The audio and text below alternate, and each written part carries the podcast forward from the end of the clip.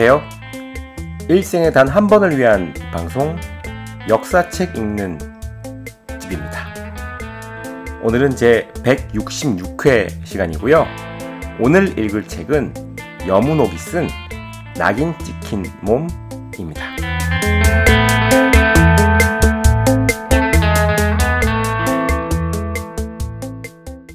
네, 제 166회 시간입니다.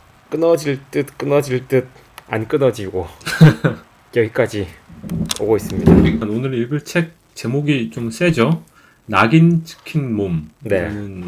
어, 제목을 가지고 있는데 부제로 달려 있는 걸 보면 흑인부터 난민까지 인종화된 몸의 역사 이렇게 음, 제목이 달려 있습니다. 염운옥이라는 분이 쓰셨고 네. 이 책 탕수육이 페이스북에다가 올려놨었죠. 네, 그거를 제가 뭐이 책을 한번 읽어보고 싶다라고만 이야기를 해놓았는데 어, 그걸 보고 한번 이참에 읽어보면 어떻겠냐라고 어, 라조기가 제안을 해서 읽어보고 싶다라고 생각한 계기는 뭐였을까요? 한 여름쯤 매년 SNS에서 화제가 되는 것 중에 하나가 뭐 아주 유명하죠. 의정부 고등학교 졸업사진. 음, 뭐 매년 돌아오는 어, 화제성 있는 이벤트 중에 하나고 이제는 슬슬 어떤 의정부 고등학교 학생들도 이제는 좀 부담을 느끼지 않을까 싶기는 한데 그죠? 근데 이제 그 졸업 사진에 이제 어, 그런 게 있었죠. 음, 흑인 분장을 하고 졸업 사진을 찍은 게 화제가 됐어요. 그게 왜 화제가 됐냐면 어, 그보다 한 몇 달쯤 전에 거기가 아마 가나였던 것 같은데 그 아프리카 어느 이제 국가 가나겠죠? 어, 거기에 장례식에 대한 이야기를 이제 살짝 담은 짧은 영상이 뭐 전 세계적으로 SNS에서 화제가 됐었죠. 뭐 이야기를 들어보니까 이제 거기에서는 장례식이라고 해서 좀 우울하게 장례식을 지내는 게 아니고 최대한 밝고 경쾌한 분위기로 지내는 게 뭐 장례식 문화라고 하더라고요. 그래서 이렇게 운구를 하는 어, 사람들이 이제 관을 어깨에 맨 상태로 막 그 춤을 추면서 리듬을 타는 장면들이 뭐 워낙 유쾌하게 어깨춤을 추니까 화제가 됐었는데 이제 그거를 모방한 졸업 사진을 찍었죠. 근데 거기에 대해서 지금 한국에서 활동하고 있는 방송인이죠. 샘 오치리가 언급을 했고요. 어, 이런 점은 좀 부적절하다. 그러니까 흑인 분장을 한 것은 좀 부적절했다라고 샘 오치리가 언급을 했고, 그리고 다시 그 샘 오치리에 대해서 또 몇 가지 코멘트들이 달라붙으면서 논란들이 있었단 말이에요. 그거랑 관련해서 이제 한 신문에서 그 논란을 이제 좀 상세하게 다루면서 그 신문 기사에서 이 책, 낙인 찍힌 몸을 인용을 했, 음. 했던 거죠. 그거를 보고 어, 작년에 이 책이 나왔던 거가 기억이 확 났어요. 그래서 괜찮겠네라고 기억만 해뒀었는데 이참에 다시 또 그 기사를 보고 떠올라서 어, 좀 메모를 해두는 셈치고 페이스북에 공유를 하면서 이제 메모를 좀 해놨던 건데 예, 그렇게 해서 이 책이 다시 음. 제 시야에 들어오게 된 거죠. 기본적으로 제가 얼마 이상의 신뢰를 가지고 있는 저자이시기 때문에 기본적으로 되게 재미있고 도움이 될 만한 책을 쓰셨을 거다라는 기대가 있었고 또 과연 책을 읽어보니까 그 기대대로 꽤 재미가 있었고 어, 좀 많이 배우는 독서가 되기도 했죠. 뭐 라조기님 어떠십니까? 뭐 작년부터 이 이런저런 책들을 읽었었죠. 저희 방송에서 본격적으로 다루지는 못했습니다만 그 독서 근황 같은 데서도 사람 장소 환대였나요? 음, 음, 음. 그런 책도 읽었고 그 김원영 변호사가 쓰신 책도 읽고 음. 소개를 한 적이 있고 저도 마침 그 선량한 차별주의자라고 또 유명한 책 있지 않습니까? 예, 있죠. 책이 원래는 전자책이 없었다가 이제 얼마 전에 뭐 저도 그샘 오치리랑 그 의정부고라고 사, 사태라고 해야 되나요? 하여튼 그 일 때문에 찾아보니까 또 나왔더라고요. 그래서 마침 지난주에 또 읽었었어요. 그래서 이 책은 게다가 역사를 다룬 또 책이 인종주의의 역사를 다룬 책이다 보니까 우리 방송 컨셉에도 잘 맞겠다 싶어서 어 한번 기회에 읽어보자 하는 생각이 좀 들었고 말씀하신 대로 공부가 많이 됐습니다. 이 뭐 사실 그렇게 썩 유쾌한 내용은 아니에요. 사람이 사별을 사람을 이제 피부색으로 두개골 사이즈로 구분을 하고 차별을 하고 이런 것들에 대한 그 역사가 쭉그 소개가 되고 있기 때문에 별로 뭐 그렇게 즐거운 내용은 아, 니죠 뭐 제가 제가 해외에 나와 있기 때문에 그런 것이 아니라 한국에서도 점점점 사회가 복잡해지고 어, 사회 구성원들이 다양해지면서 좀 공부를 좀 많이 해야 되는 단계에 있죠. 우리 사회를 구성하는 개개인들이 그런 좀 거창한 이유에서 한번 공부를 해, 해보자 생각했던 것이고 말씀하신 것처럼 뭐 기대에 부응하는 책이었다고 생각을 합니다. 선량한 차별주의자 혹시 보셨나요? 아니요, 저는 그 책은 이야기는 많이 들었는데 아직 읽어보지는 못했어요.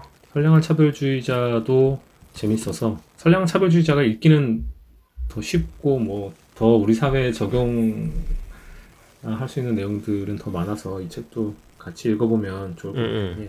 비슷한 음, 뭐 기, 기존은 기존은 사실은 이제 같다고 봐야 되겠죠.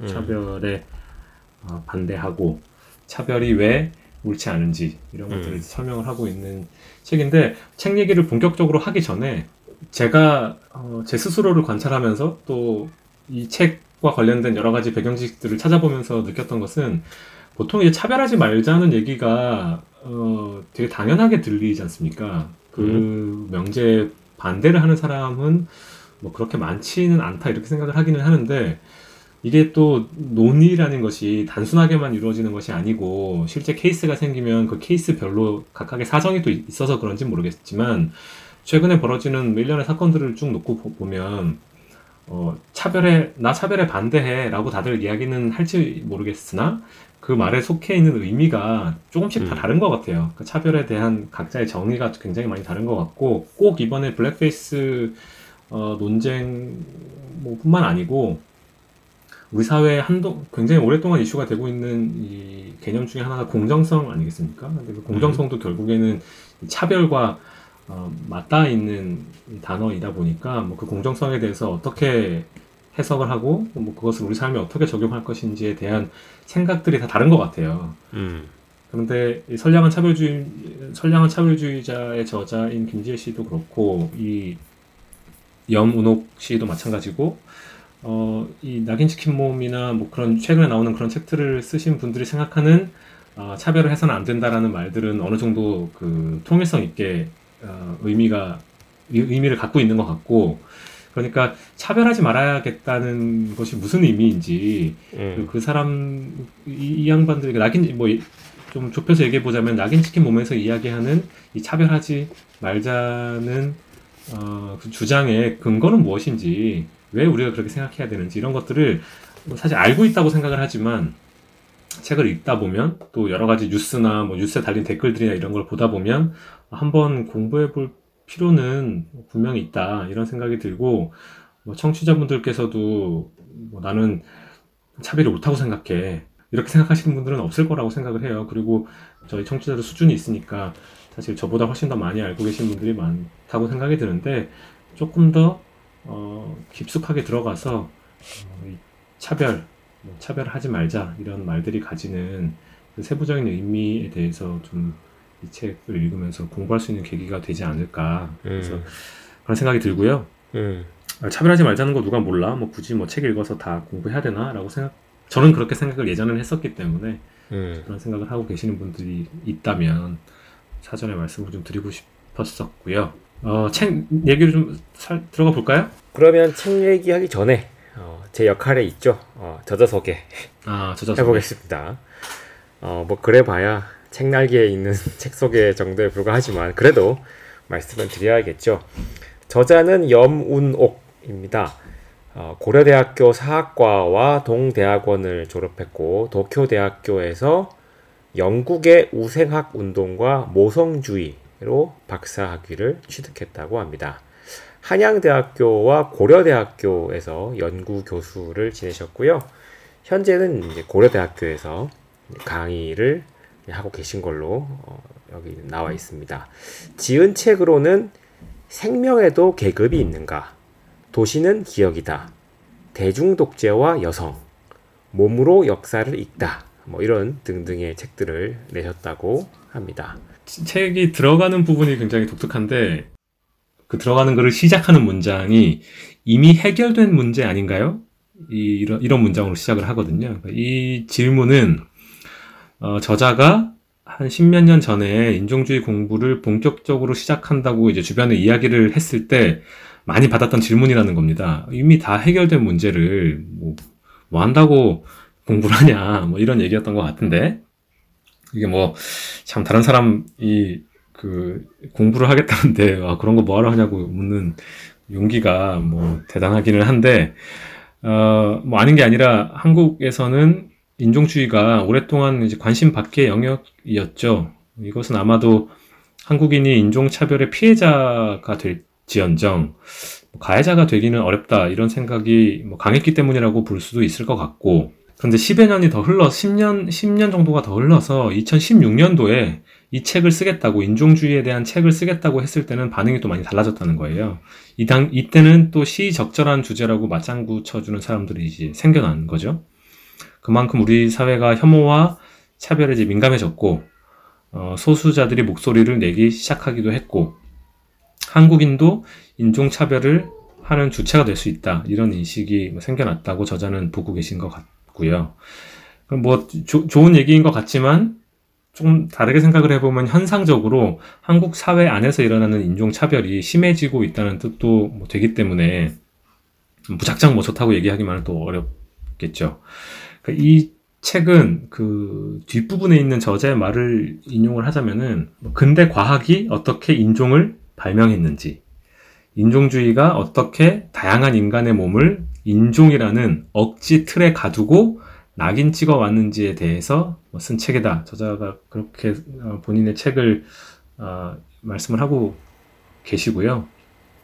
이 말 그대로입니다. 그래서 처음에 그러니까 아주 초반부에는 인종주의가 근대 들어서 어떻게 생겨났는지 어떤 사람들이 뭐 어떤 분류법을 이용해서 뭐 황인종이니 뭐 흑인종이니 백인종이니 하는 식으로 지금 우리가 알고 있는 류의 그 인종 구분법을 개발을 해냈는지 그런 것들이 과학이라는 외피를 입고 어떻게 사람들의 마음속에 이제 스며 들어갔는지에 대한 이야기가 어, 초반부에 나오고 제가 예전에 읽었던 그 박노자 선생의 책 뭐죠 우승열패의 신화 거기에 나오는 내용하고도 좀 일맥상통하는 부분이라고 할 수 있을 텐데 그렇게 나오고 그 이후에 이제 2장부터 6장까지는 사례들이죠 흑, 흑인을 차별한 사례 어, 유대인을 차별한 사례 한국에서 벌어지는 차별의 사례들 이런 것들이 쭉 나오고 그러니까 이제 분통 터지는 일들이 많이 나옵니다. 뭐 불과 뭐 150년 전, 뭐, 이, 뭐 100년 전 이때 일어났던 일들인데 이, 읽다 보면 야 어떻게 사람이 사람한테 이렇게 하나 싶을 정도의 차별이 이제 가해진 모습들을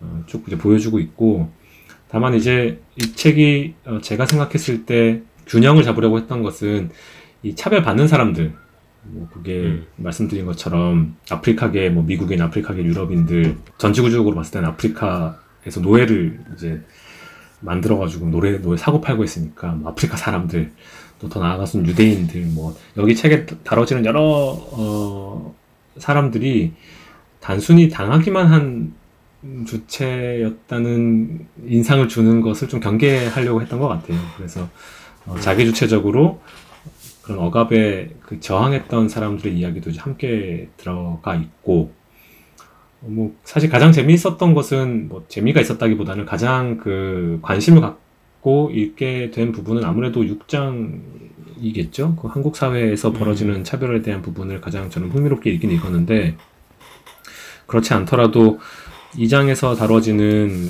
그 흑인에 대한 뭐 차별, 검은 몸의 노예, 저항의 언어 뭐 이런 제목이 제목이고 3장은 예, 젠더에 대한 이야기죠. 인종, 계급, 음. 젠더가 교차하는 여성의 몸. 그리고 4장은 혐오스런 몸에서 강인한 육체로 유대인에 대한 이야기고 5장이 이제 무슬림에 대한 차별을 말하고 있고 6장이 말씀드린 것처럼 한국에서 다양한 몸과 함께 살아가기 이렇게 해가지고 전체 책이 이루어져 있다고 볼 수 있을 것 같습니다. 음. 사실 뭐 이런 식의 인종차별에 대한 이야기 혹은 문화적으로 이제 다른 문화에 대해서 차별하고 낙인 찍는 경향들 그 이런 거에 대한 비판은 사실은 이 책 말고도 되게 많잖아요. 그렇죠. 실제로 이 책에서 소개하고 있는 유대인이나 무슬림에 대한 차별 같은 경우에는 뭐 저희가 지금까지 읽어왔던 책에서도 사실은 여러 차례 다뤘던 기억이 좀 있어요. 좀 가까운 예로는 제가 예전에 읽었던 기억 전쟁 같은 책도 음, 유대인에 대한 차별 또한 그 차별로 만들어진 기억이 현재 시점에서 어떻게 또 반복되고 있는지 그 역설적으로 반복되고 있는지를 어, 묘사했었잖아요. 사실 그 내용이 이 책에도 상당히 비슷하게 담겨져 있어요. 그래서 4장 혹은 뭐 5장 같은 경우에는 약간 기시감이 드는 그런 내용들도 있습니다. 근데 저는 이 책이 그 이전에 있었던 뭐 차별에 대한 뭐 지적을 다룬 이제 그런 책들과도 또 분명히 구분되는 지점도 있는 것 같아요. 그게 어디냐면 아까 말씀해 주신 것처럼 그런 차별받는 사람들 혹은 낙인이 찍힌 사람들이 가지고 있는 음, 뭐랄까요 좀 표현이 어떤지 모르겠는데 주체성이라고 할까요? 예, 그런 거에 대한 강조가 저는 좀 이 책이 다른 책에 비해서 가지고 있는 미덕이 아니겠는가 하는 생각이 듭니다.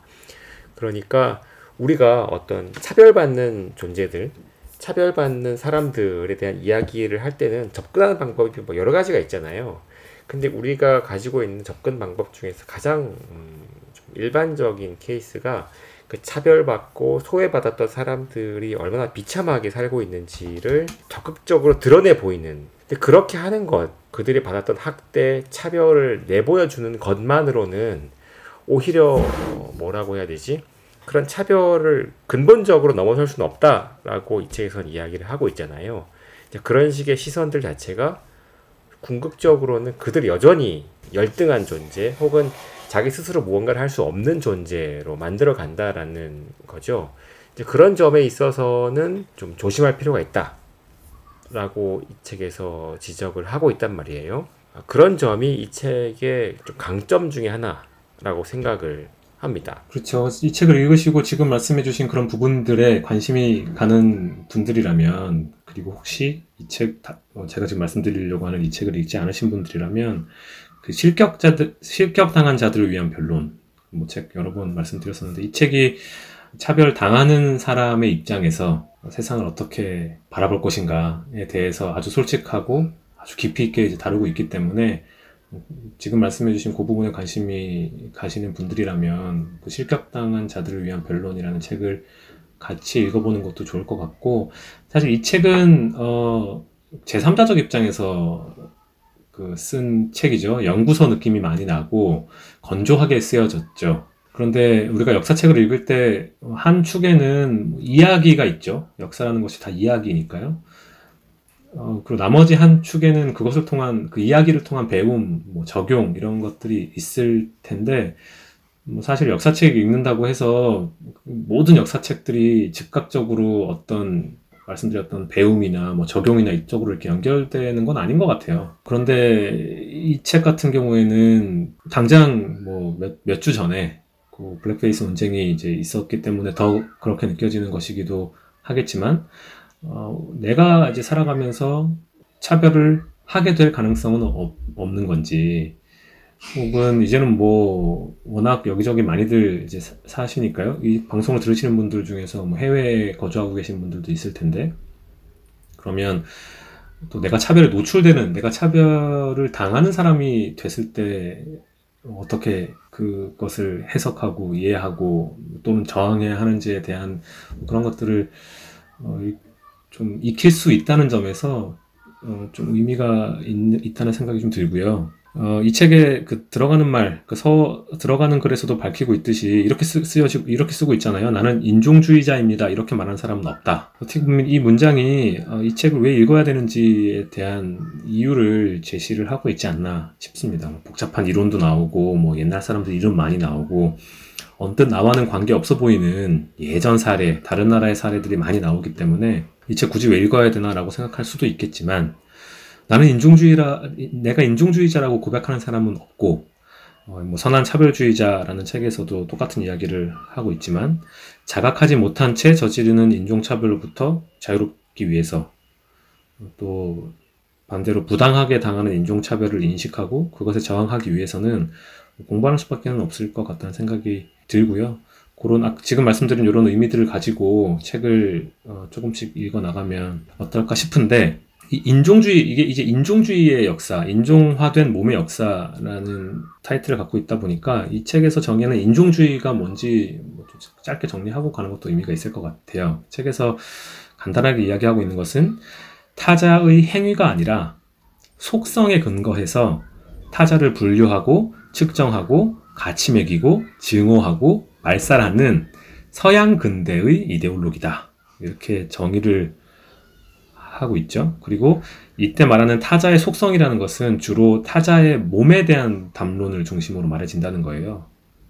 근데 이전에는 어, 뭐 종교나 뭐 문화적 특성, 뭐 기후, 환경 이런 것 이런 것으로 설명되던 인간의 차이가 근대 이후에는 그 몸의 차이로 설명되기 시작했다는 건데 뭐 몸이라는 것은 우리가 바꿀 수 있는 것이 아니지 않습니까? 이 몸이라는 것은 뭐 가장 대표적으로는 피부색을 우리가 떠올릴 수도 있는데 뭐 같은 그 인종에 속하는 사람이라 하더라도 신체적인 차이는 그 극명하죠. 그것을 뭐 장애, 비장애로 나누 나누는 경우도 있을 것이고 뭐 꼭 그렇지 않다 하더라도 뭐 키가 크네 작네, 뭐 눈이 크네 작네, 얼굴이 어떻게 생겼네 이런 여러 가지 아주 다양한 방식으로 어, 사람을 이제 구분 지을 수 있기 때문에 인종주의라는 것은 조금 넓게 해석해 보자면 단순히 뭐, 뭐 백인, 흑인, 황인의 문제가 사실은 아닌 것이죠. 그래서 좀 포괄적으로 그 타자의 행위가 아니라 속성에 근거해서 그 속성 중에서도 몸의 특징에 근거해서 타자를 분류하고 어, 측정하고 가치 매기고 증오하고 말살하는 이데올로기를 이 책에서는 인종주의로 정의를 하고 있다 정도를 염두에 두면은 도움이 될 것 같습니다. 어, 지금 얘기해 주신 내용이 어, 제가 이 책에 관심을 갖게 된 직접적인 계기였던 샘 오취리를 포함한 그 blackface 논쟁과 연결되는 부분인 것 같은데요. 그 많은 사람들이 이 blackface 이야기를 두고 이렇게 반응을 했단 말이에요. 그냥 흑인들의 피부색을 뭐 모방하거나 혹은 패러디한 정도에 불과하지 그거는 인종차별의 의도가 있었던 건 아니다 라고 얘기를 했잖아요. 근데 그거에 대해서 샘 오칠이 스스로도 지적을 했고 이 책을 통해서도 알 수 있는 것처럼 지난 수백 년간 오랜 시간 동안 흑인들이 흑인들의 사실 뭐 흑인이라는 표현 자체가 좀 이상하긴 하지만 이 책에 따르면 어쨌든 그 까무잡잡한 피부 색깔 자체가 그냥 뭐 나와 다른 피부 색깔이라는 또 하나의 어떤 특성으로만 객관적으로 이해되었던 것이 아니라 오랜 시간 동안 그것은 열등함의 상징으로 특징 지워졌고 그리고 본래 그 색깔의 피부가 아니었던 사람이 얼굴과 뭐 손과 뭐 팔을 까맣게 칠하고 그걸 분장하는 것 역시도 어, 오랜 시간 동안 흑인들을 조롱하고 그들의 열등성을 강조하기 위한 목적으로 어, 그렇게 해왔었단 말이에요. 그걸 조롱해왔던 오랜 시간 역사가 있다는 거죠. 그런 긴 맥락들을 생각해 볼 때 이 블랙페이스 혹은 흑인 분장이란 거는 단순히 어떤 피부색을 모방하는 것 이상의 의미가 있다라는 거죠. 그러니까 이거는 뒤집어서 말하면 이런 것도 있는 것 같아요. 제가 영국에 있을 때 겪었던 일이기도 한데 아마 라조기님 집에서 아마 늦게까지 녹음을 하고 제가 집에 돌아가는 길이었을 거예요. 그날 아마 11시야 12시까지 이제 뭐 녹음도 하고 이런저런 이야기를 하고 이제 늦은 시간에 제가 집으로 도, 돌아갔는데 제가 어 그때 이제 걸어서 갈 수 있는 거리였잖아요. 저희 제가 있는 숙소까지 걸어서 돌아가는데 그때 이제 늦은 시간에 뭐 런던도 마찬가지죠. 밤늦게까지 이제 몰려다니는 거는 대체로 이제 10대 혹은 20대 초반의 젊은 친구들이잖아요. 그냥 자기끼리 막 이렇게 와글와글하고 놀고 있더라고. 내가 이렇게 지나가니까 제 뒤에서 뭐 또 노골적으로 얘기하진 않는데 뭐 자기들끼리 한 얘기였는지 뭐 들으라고 한 얘기였는지 알수 없습니다만은 동양인에 대한 아주 오래된 인종차별적 바로 이제 뭐 칭칭총 이런 얘기가 나오더라고 실제로. 그러니까 저는 뭐 그 자리에서 뭐 그럼 대거리 하는 것도 뭐 바람직한 일은 아닌 것 같아서 그냥 못 들은 척하고 그냥 지나갔고 그리고 아마도 그들 그 어린 그 친구들은 정확히 그게 무슨 뜻인지는 모르고 했을 거예요. 자기들이 인종차별을 한다는 생각도 안 했겠지.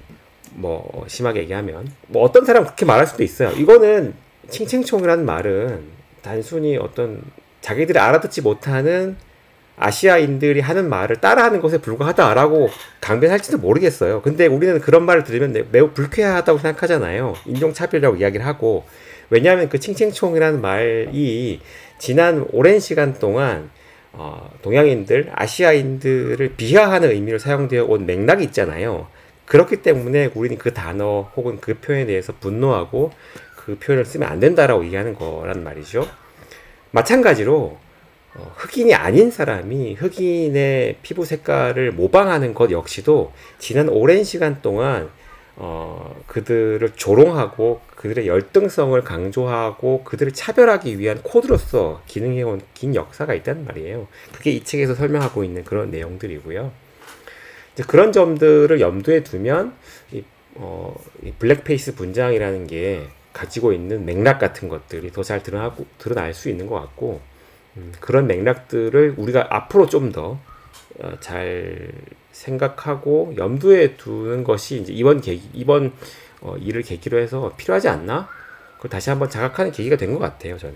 저 근데 이게 그 샘 오취리와 blackface 의정부고 어, 요 논쟁이 어, 잘 모르고 했는데 샘 오츄리가 잘 지적을 해서 아 몰랐는데 그렇게 해야 되겠다 이게 이제 끝난 게 아니다 보니까 더 복잡해지는 것 같고 뭐샘 오츄리한테 막 사과하라고 요구하는 사람들 굉장히 많았던 것 같고 하여튼 좀 복잡한데 말씀하신 거에 뭐 100% 동의를 하고요. 이 짐 크로 짐 크로 법이라는 얘기 익숙하신 분들 많을 것 같고 이미 다 알고 계신 내용이라고 생각이 들지만 이 짐 크로 법이라는 게 그 미국에서 20세기 중반쯤까지 뭐 흑인 백인 분리 정책을 이런저런 것들이 많았죠. 근데 그거 다 묶어서 짐 크로 법이라고 한다면서요. 근데 그 짐 크로라는 게 그 blackface 분장하고 나와서 이렇게 흑인 분장을 하고 춤을 추는 공연으로 유명했던 캐릭터의 이름이었다고 하더라고요. 말씀하신 대로 그 맥락이 있었던 것 같고 그 선량한 차별주의자 보면 뭐 이 책은 그 논쟁 나오기 한참 전에 나온 책임에도 불구하고 마치 예견한 것처럼 몇 가지 구절들이 있는데 제가 좀 편집해서 적어놓은 것들을 읽어보겠습니다. 비하성 유머는 마음속 편견을 봉인 해제시킨다. 누군가 비하성 유머를 던질 때 차별을 가볍게 여겨도 된다는 분위기가 조성된다. 그 결과 규범이 느슨해지고 사람들은 편견을 쉽게 드러내면서 차별을 용인하거나 그런 행동을 하게 된다. 이런 설명을 편견 규범 이론이라고 부른다. 유머가 금기된 영역의 빗장을 순간적으로 풀어내는 효과가 있다는 뜻이다. 일탈적인 행위가 유머를 통해 놀이 또는 장난이라는 이름으로 허용된다. 가벼운 대화일 뿐이므로 너무 진지하게 받아들이는 것이 오히려 부적절하게 여겨진다. 이렇게 금기된 영역을 넘나들기 때문에 권력에 도전하는 풍자가 가능하고 사회는 그 가치를 인정한다. 하지만 그 금기의 빗장이 약자를 향해 풀렸을 때 잔혹한 놀이가 시작된다. 수신자의 입장에서 그거 비하해요 라고 말할 때 발신자가 비하할 의도가 없었어요 라고 답하는 진부한 레퍼토리가 이 간극에서 나온다. 비하할 의도가 없었다면 무슨 의도가 있었을까? 뭐 개그 욕심, 상대의 호감을 얻기 위한 분위기 조성용, 뭐 이런 것들일 텐데, 유머, 장난, 농담이란 이름으로 다른 누군가를 비하함으로써 웃음을 유도하려고 할 때, 그 누군가는 조롱과 멸시를 당한다. 그리고 그 누군가는 놀려도 되는 특 정 사, 특정한 사람들에게 집중되고 반복된다. 이런 얘기가 나오고요. 남이 나를 깎아내리는 상황에서 뭐 같이 진심으로 웃는다는 게 사실 쉽지가 않죠. 게다가 나는 나 혼자고 소수고 웃는 사람들은 나와는 다른 어, 특징을 가졌다고 간주되는 다수일 경우에 더더욱 그러하고요. 뭐 blackface 논쟁도 어, blackface에 대한 history를 모르는 사람들 많이 있었을 수 있고 그러나 이제 알게 됐을 때 누군가가 이것에 대해서 기, 나는 기분이 나쁘다. 이 일을 제기를 했을 때 좀 웃, 좀 웃다가도 몰라서 무지에 의해서 좀 웃고 하, 하다가도 좀 자세를 고쳐 잡고 어, 정색을 하고 그 말에 동의해주는 자세가 필요하다는 생각이 들고요. 이것은 아, 무슨 복잡한 뭐 인종주의 역사를 알아서 뭐 그렇게 한다기보다는 기본적으로 사람에 대한 예의를 지키는 차원에서 그렇게 해야 되는 것이 아닌가 하는 생각이 들고요. 좀 상식적인 일이 아닌가. 근데 거기에 대해서 정색을 하기는 하는데 그 정색의 대상이 의정부 학생들한테 야 앞으로 하지 마라. 나, 나도 조심할게. 이렇게 가는 게 아니고 샘 오추리한테 그 정색의 방향이 가가지고 너 이 새끼 너 어? 한국 와가지고 밥벌이 하는 놈이 어? 좀 그렇게 할 수도 있는 거지. 네가 뭐라고 어, 가르치려고 들어? 뭐 이, 런 식의 논쟁이 계속 됐던 것 같고 뭐 사과하는 듯한 그게 뭐 사과였는지 아니었는지 뭐 의견이 분분했던 것 같습니다만은 뭐 출근길에 이렇게 뭐 한국 사람들한테 사과하는 것 같은 오취리의 그 사진이 또 막 뿌려지기도 하고 뭐 이랬단 말이에요. 이거는 논의가 그런 식으로 의정부 학생들이 그 blackface에 대한 history를 모르고 그런 공연을 준비하는 일은 그런 일이 있을 수도 있다고 생각해요. 저는. 그리고 샘 오취리가 그거에 대해서 정색하고 기분 나쁘다. 이거 정말 잘못된 거다. 무지한 거다. ignorant하다고 했잖아요.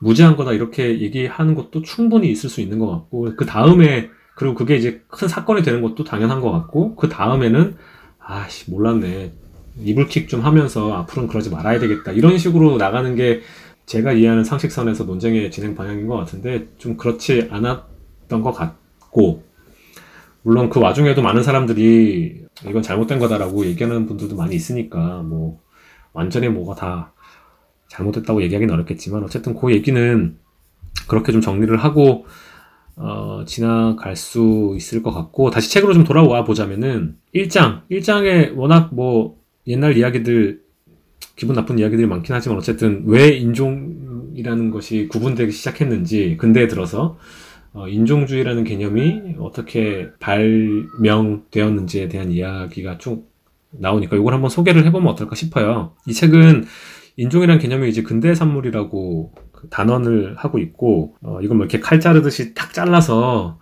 근대 이전에는 인종이라는 개념이 뭐 없었다 우리 다 같은 사람이었다 이렇게 이야기할 수 있는지에 대해서는 뭐 더 더 반론의 여지가 충분히 있다고 생각을 하긴 하지만 이 책의 일단 주장을 쭉 따라가 보자면 어, 한뭐 16세기 1500년대 정도부터는 유럽 각국에서 이 인종이라는 말이 쓰이는 것을 어, 찾아볼 수 있다는 거죠. 그 1492년 이 책에서 나오는 그 중요한 해로 꼽히는 게 1492년인데 이게 콜럼버스가 이제 항해 떠난 해로 우리가 잘 알고 있는데 어, 잘, 잘 알려지지 않은 유럽의 역사를 들여다보면 그라나다 스페인 그라나다 함락으로 레콩키스타가 완성된 해이기도 했대요. 1492년이. 이 레콩키스타라는 것은 기독교도가 그 이베리아 반도에서 이슬람 세력을 몰아내면서 벌였던 재정복 전쟁이라는데 뭐 다 알고 계시는 것처럼 이 스페인 지역에 남쪽에서 이렇게 그 해협 건너 넘어와 가지고 한동안 무슬림들이 나라를 지배를 했죠. 근데 그거를 그 기독교 세력들이 다시 이슬람 세력을 몰아내는 노력을 많이 이제 했었고 그거를 레콩키스타라고 부르는 모양이고 레콩키스타가 완성됐다는 것은 결국에는 이제 세력 싸움이 세력 다툼이 이제 끝났다는 얘기겠죠.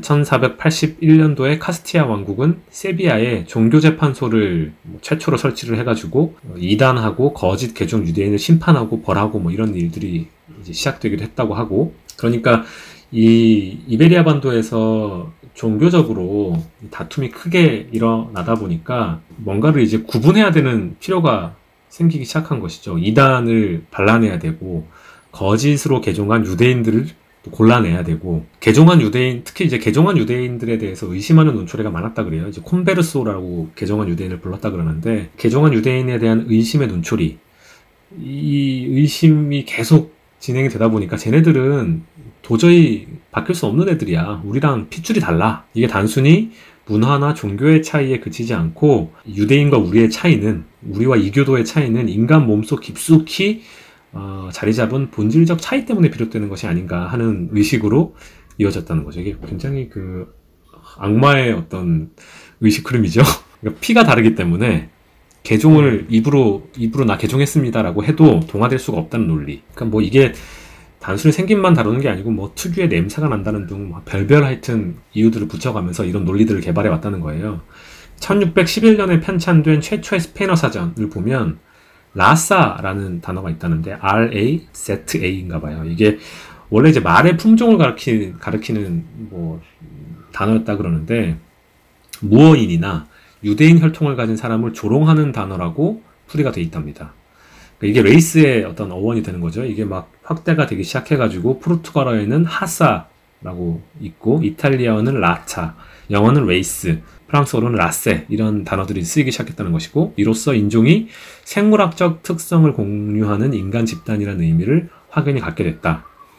좋은 혈통과 축복받은 집안, 나쁜 혈통과 저주받은 집안 뭐 이런 가치 판단도 개입이 되기 시작했다는 거고 어, 이게 1600년대 말, 17세기 말이 되면 그 혈통을 의미하던 인종이 어, 지구상에 존재하는 인간을 분류하는 데 적용되기 시작했다는 겁니다. 집단 내부의 가계와 혈통을 가리키던 인종 개념이 집단과 집단 사이의 차이에 주목해서 인간을 분류하는 개념으로 쓰기 시작했다는 것인데 이것은 뭐 아까 우리나라에서 그 인종차별이 심해지는 것이 점점 우리나라의 다양한 문화적 배경을 가진 사람, 다, 양한 국적, 국적을 가진 사람들이 모여서 살기 시작하면서 그런 것들이 생기는 것처럼 이때 시기가 17세기 말이라는 이 시기가 아메리카 대륙 정복 이래에 어, 비유럽 지역과의 접촉이 늘어나는 시기였고 또 식민화가 막 시작되고 하면서 그 전까지는 보지 못하던 생김의 사람들을 많이 보게 된 것이죠. 새로 발견된 몸의 다양성을 어떻게 인식하고 설명할 것인지가 시급한 과제로 떠올랐는데 이게 그 상호 호혜적인 방향으로 아주 좋은 방향으로 상호 이해 방향이 나아간 것이 아니고 이 인종이라는 개념, 레이스라는 개념을 가지고 그 우등과 열등을 나누고 뭐 이런 식의 좀 우리가 지금 알고 있는 형태대로 그렇게 이제 흘러가기 시작한 것이죠. 이게 어, 인종이라는 개념이 어, 문서로 처음 확인되는 유럽 지역에서 역사라고 볼 수 있을 것 같고 이러고 나서는 뭐 사람들이 쭉 나오죠. 프랑스와 베, 베르니에라는 프랑스 사람 나오는데 뭐 의사이자 여행가였대요. 이 사람이 1684년에 인종에 따른 세계의 새로운 구분이라는 책을 써서 인간을 유럽인, 아프리카인, 아시아인, 라플란드인, 인디언 다섯으로 구분을 했다고 하고 그 다음에 린네라는 사람이 또 나옵니다. 1700년대 활, 동했던 사람들인 것 같은데 예, 1735년에 린네가 쓴 자연의 체계라는 뭐 책이 나왔, 나왔대요. 아까는 뭐 유럽인, 아프리카인 지역으로 구분했잖아요. 아시아인. 근데 이 양반이 처음으로 피부색에 따라서 인간을 나누는 음. 분류, 분류를 시도를 했답니다. 이 양반이 이렇게 얘기했대요. 창조는 신이 하고 분류는 내가 한다. 이렇게 얘기했답니다. 그 흰색, albus, 음. 뭐 푸른색, rufus, 노란색, luridus, 검은색, niger 이렇게 해가지고 기존에는 뭐 종교나 옷이나 이런 걸로 사람을 구분을 했는데 말씀드린 것처럼 상업사회가 뭐 더 복잡해지고 사회 간, 뭐 대륙 간 이동성이 증가를 하니까 드레스 코드만 가지고 사람을 판단하기는 어렵다고 보고 그러니까 이 네 가지로 이제 구분을 했 는데 이게 뭐 당시에는 굉장히 과학적인 것처럼 어, 받아들여지고 그래서 사람들의 마음속에 이 구분법들이 이제 깊이 자리 잡게 되고 지금까지 우리한테 영향을 미치게 된 거지만 뭐 되게 막 이 설명을 들으면 말도 안 돼요. 뭐 아리스토텔레스의 사원소설 때문에 영향을 받아서 이게 네, 네 가지로 구분을 했다는 얘기도 있고 갈레노스라는 양반의 뭐 사체질설 심지어 성경의 세계 에덴 동산이 네 개의 구역으로 나눠져 있었답니다. 그래서 뭐 이것 때문에 네 종으로 나눴다는데 말이 안 되잖아요. 근데 이런 그 백그라운드 자체는 우리가 말이 안 된다고 생각하면서도 아직까지도 어, 이, 이 양반이 얘기하는 이런 피부색에 따른 인종 구분을 우리 마음속에도 깊이 받아들이고 있다는 것 자체가 참 뭐 어색하다, 우습다 이런 생각도 좀 들 정도로 린네까지 책에서 나오고 있고 어, 뭐 얘기한 김에 그냥 짧게 끝까지 다 얘기해 보자면 그 이후에 캄퍼르라는 양반도 나오고 블루멘바흐라는 사람도 나옵니다. 근데 이 어, 뭐, 칼, 캄퍼르랑 블루멘바흐가 린네하고 다른 점은 린네는 그냥 피부색만 가지고 이제 구분을 했는데 이 두 양반은 그 두개골 사이즈로 구분을 했어요. 캄퍼르는 주로 이제 안면 각, 그러니까 얼굴이 뭐라고 해야 되나요? 이걸 뭐라고 표현해야 됩니까? 옆으로 이렇게 봤을 때 코랑 이마의 각도나 이런 것들이 어떻게 되는지를 그 인종별로 우리가 지금 이야기하는 뭐 인종별로 조금씩 다 다르게 생겼으니까 어 근데 블루맨바우라는 양반은 위에서 이렇게 봤을 때 넓이를 측정을 해가지고 비교 분석을 해서 어 인종을 구분을 했다는데 블루멘바흐가 유명한 이유는 이 양반이 이제 코카서스인이라는 말을 만들어냈나 봐요. 코카서스인이라는 게 우리가 백인을 다른 말로 부를 때 코카서스인이라고도 하지 않습니까? 근데 당연히 블루멘바흐가 지가 백인이었기 때문에 코카서스인이 백인이고 이 코카서스인이 인류의 기원일 뿐 아니라 가장 아름답고 가장 재능이 있고 두개골이 가장 예쁘고 뭐 이런 개소리들을 이제 촥 해낸 것이죠.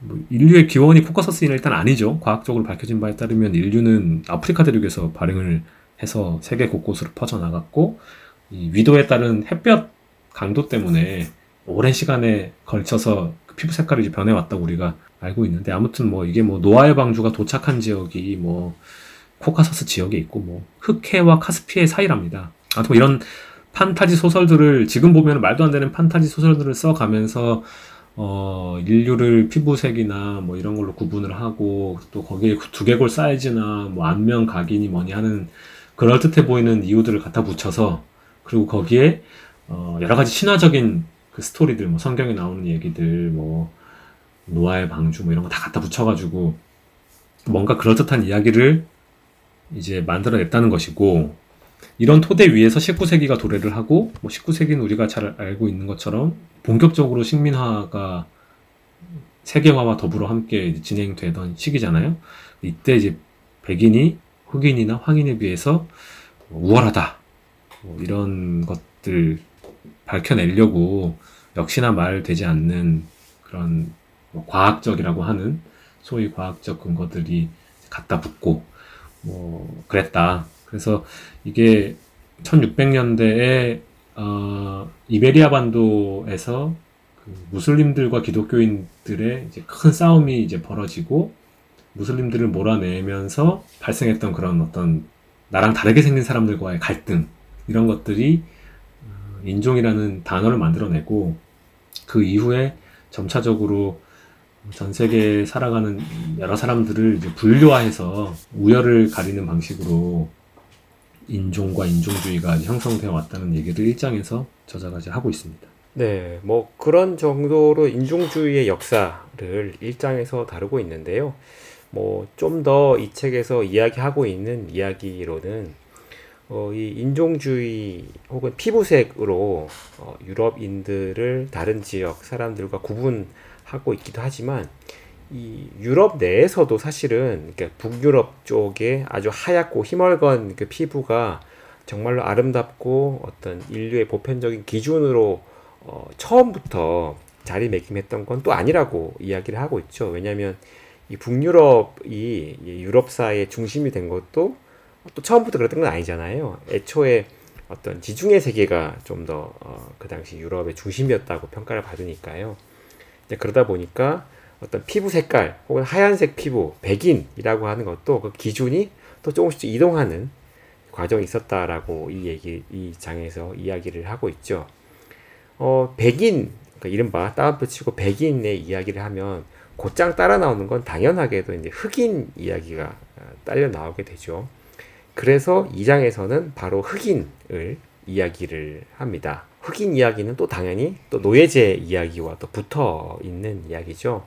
그러니까 노예제와 함께 어, 까만 피부에 대한 부정적인 인식이 증가하기 시작했다라는 이야기를 어, 이 장에서 하고 있는데요. 그래서 이 장에서는 꽤 많은 분량을 할애해서 노예제가 성립되어 온 과정들, 그러니까 아프리카에서 어떻게 사람들을 납치해서 아메리카라든지 혹은 유럽으로 끌고 와서 어, 플랜테이션 농업에 투입했는지에 대한 이야기가 쭉 서술이 되고 있죠. 사실 뭐 이 얘기는 음, 다른 역사책에서도 충분히 보아왔던 내용과 많이 겹치는 부분이기도 합니다. 이 장에서 제가 가장 흥미롭게 봤던 내용은 제가 몰라서 아마 그랬던 것 같은데 이 백인, 흑인 이런 말 자체가 우리 되게 자연스럽게 받아들이잖아요. 길 가다가 그 흑인 보면은 아, 흑, 흑인이다 이렇게 얘기하지 않습니까? 백인 보면 백인이다 이렇게 얘기하잖아요. 우리 머릿속에 흑인과 백인을 나누는 이게 정확하게 구분이 되어 있다고 생각하잖아요. 저는 이제 그렇게 생각을 했던 것 같은데 이게 사실 생각해 보면 애매해. 그저 그렇죠. 어떤 사람을 봤을 때 저 사람이 흑인이냐 백인이냐를 어, 구분해 낸다는 것이 굉장히 애매 해요. 자세히 생각을 해보면. 음, 어, 그다음 동, 뭐 황인이냐, 뭐 황인이란 말보다 요새 뭐 아시아인이냐 이렇게 많이 쓰지만 어쨌든 그런 것도 구분해내기가 되게 헷갈립니다. 이게 음, 뭐 예를 들면 우리가 소위 이제 백인은 백인만이랑만 결혼하는 것이 아니기 때문에 다 같이 서- 섞여서 결혼하고 아이 아이가 아이를 낳고 하잖아요. 음, 근데 그거 관련해서 좀 재밌는 부분이 어, 재밌는 사례가 수지 길로이 핍스라는 사람이 있었던 모양이죠. 그냥 미국 사람인데 1977년도에 해외여행 가려고 여권을 신청을 했대요. 근데 신청서 기재 오류로 여권 발급이 거절이 됐대. 음, 왜 그러냐 그랬더니 출생기록부에 흑인으로 기재가 돼 있다는 거예요, 이 양반이. 근데 여권 신청서에는 백인으로 써서 냈다는 거예요. 음. 근데 얼굴을 보면은 우리 머릿속에 들어있는 백인이야, 이 사람이 그냥. 우리 머릿속에 들어있는 그 얼굴 하얗고 코 크고 뭐 눈 좀 파랗고 이렇게 생겼어요. 근데 출생 증명서에는 출생 기록부에는 흑인으로 돼 있다는 거야. 이거 어떻게 된 누가 뭐 실수인가?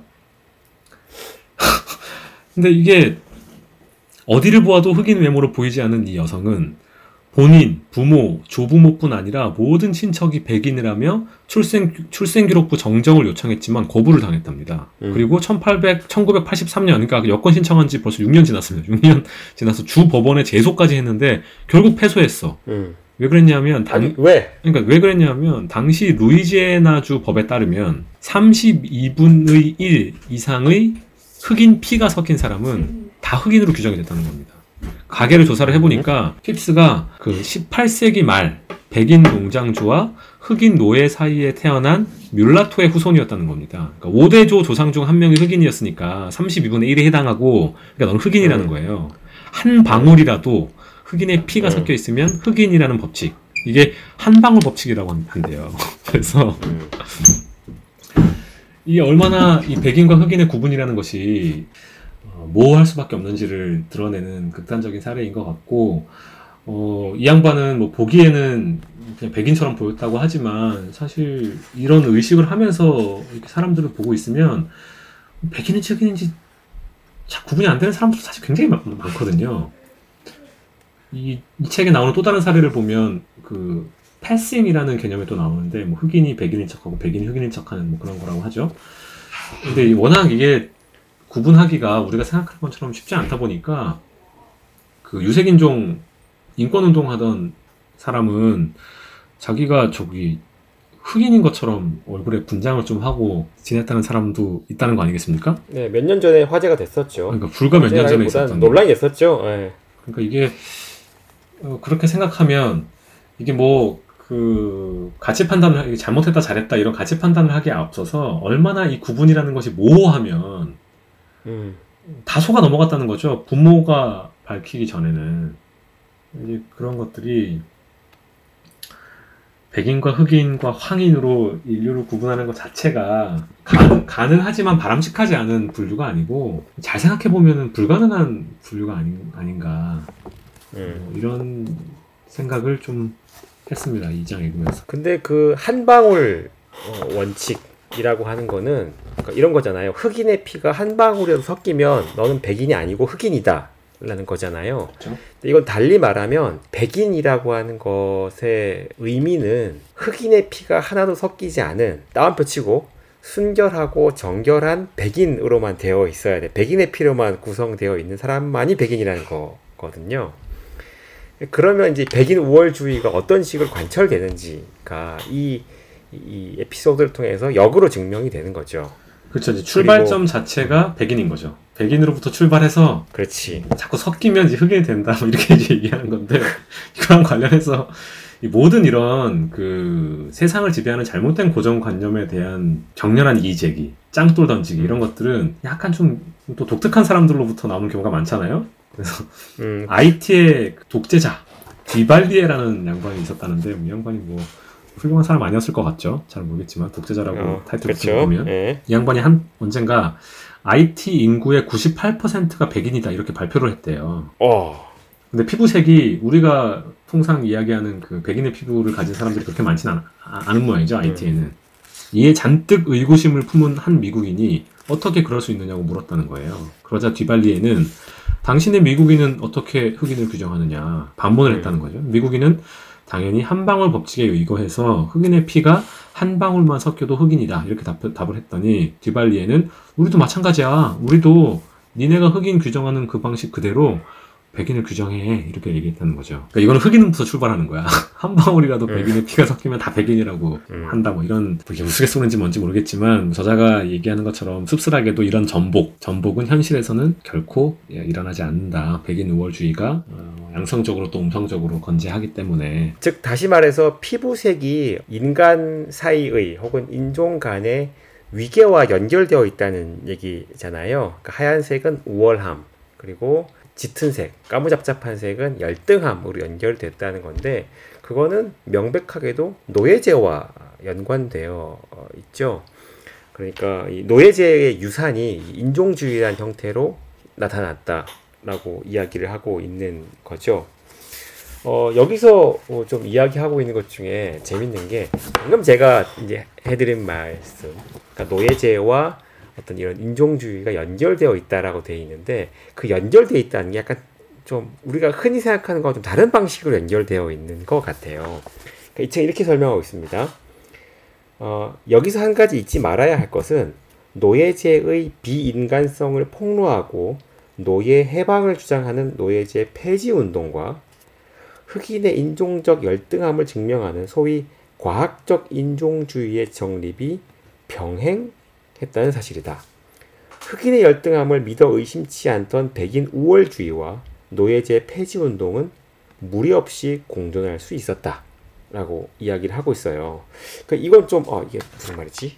쉽기는 한데, 노예제 폐지 운동에서 어, 강조되고 있는 흑인 혹은 노예의 이미지가 무엇인지를 살펴보면 어, 이 주장이 어떤 의미인지가 이제 명확히 드러나게 되는 것인데요. 노예제 폐지 운동에서 이야기하고 있는 혹은 보여주고 있는 흑인 노예의 이미지는 뭔가 해방을 간청하고 갈구하고 요청하는 순결한 어떤 피해자의 이미지, 불쌍한 이미지로만 그려진단 말이에요. 그렇게 그려지는 불쌍한 흑인의 이미지는 사실은 여전히 흑인은 열등한 존재, 인종적으로 좀 떨어지는 존재 라고 이야기하는 그런 인식과 어, 사실은 괴를 같이 하고 있죠. 같은 인식 기반 위에 있죠.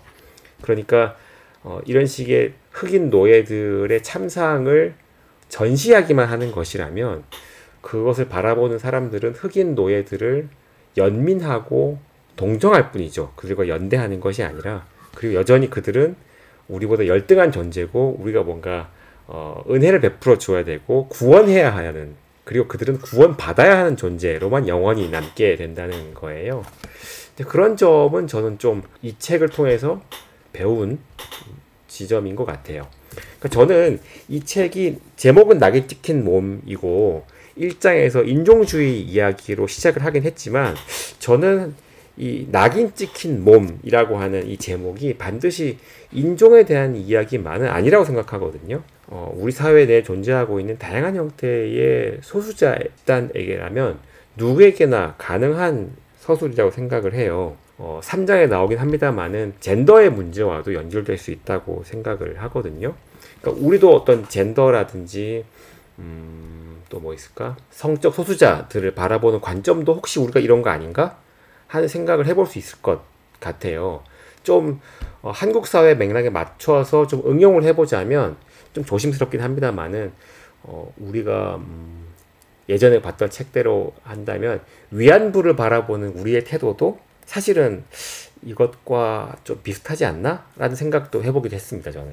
예, 뭐 그렇죠. 공감 공감하고요. 그 뭐 아주 어려운 이거를 머리로 이제 아는 거 하고 실제 생활에서 적용하는 거 하고는 뭐 아주 큰 차이가 또 있고 하지만은 어, 예, 뭐 충분히 공감할 수 있는 얘기인 것 같고 저는 그런 점에서 2장과 3장은 좀 연결된 측면이 있는 것 같아요. 그러니까 3장은 사실은 기본적으로는 여성에 대한 이야기이기도 하지만 어, 더 정확하게는 흑인 여성에 대한 이야기잖아요. 그러니까 인종과 젠더가 교차하고 있는 흑인 여성에 대한 이야기를 3장에서 길게 이야기를 해주고 있고 특히 3장에서는 그 이야기를 하기 위해서 몇 명의 흑인 여성들 이야기를 하고 있는데 저는 이 3장에 나오는 흑인 여성 이야기 중에서도 어, 서저너 트루스라고 하는 사람의 이야기가 제일 인상적이었거든요. 그러니까 제가 좀 전에 말씀드린 것처럼 어, 흑인을 수동적이고 구원의 대상으로만 바라보는 기존의 노예제 폐지 운동의 관점을 전복시키는 것이 흑인 여성 서저너 트루스의 모습이라고 이야기를 할 수 있는데 이 서저너 트루스가 평소에 사진을 찍을 때 찍힌 사진들을 보면 그 이전에 어떤 불쌍한 흑인 노예들의 모습을 보여주는 사진들하고는 굉장히 다르다라는 거예요. 그 이전에 찍힌 흑인 노예들의 모습이라는 건 학대당하고 뭐 두들겨 맞아서 온몸이 흉터로 뒤덮여 있는 모습이었다면 서저너 트루스를 찍은 모습은 뭐 안경을 쓰고 그러니까 자신의 지성을 최대한 뭐 강조하는 듯한 모습 그리고 어, 자리에 바로 앉아서 정면을 응시하고 있는 모습이라는 거죠. 이 사진 속에 있는 서저너 트루스는 자신의 목소리를 적극적으로 드러내고 내가 원하는 것이 무엇인지, 내가 말하고 싶은 것이 무엇인지를 적극적으로 말하는 주체적인 여성으로서 계속 어, 드러난다라는 겁니다. 그런 점에서 이 서저너 트루스의 이미지는 그 이전에 어, 흑인들을 대표했던 여러 이미지들을 전복하는 효과도 있다고 말할 수가 있겠죠. 그 저는 이런 식의 접근 방식들은 우리가 그 이전에 봤던 다른 역사책에서도 사실은 조금씩 조금씩 그 흔적들이 나왔던 것 같아요. 저는 이 서저너 트루스 얘기를 읽으면서 뭐가 생각이 났냐면 그 예전에 뭐였죠? 그 위안부 얘기를 했던 박유하의 책을 반박하기 위해서 썼던 정영환 선생의 책이 있었죠. 예, 거기에 보면 끔찍한 위안부 생활 속에서도 자기의 어떤 한 명의 인간으로서의 존엄성을 찾기 위해서 노력했던 어떤 여성들의 이야기가 나오지 않습니까?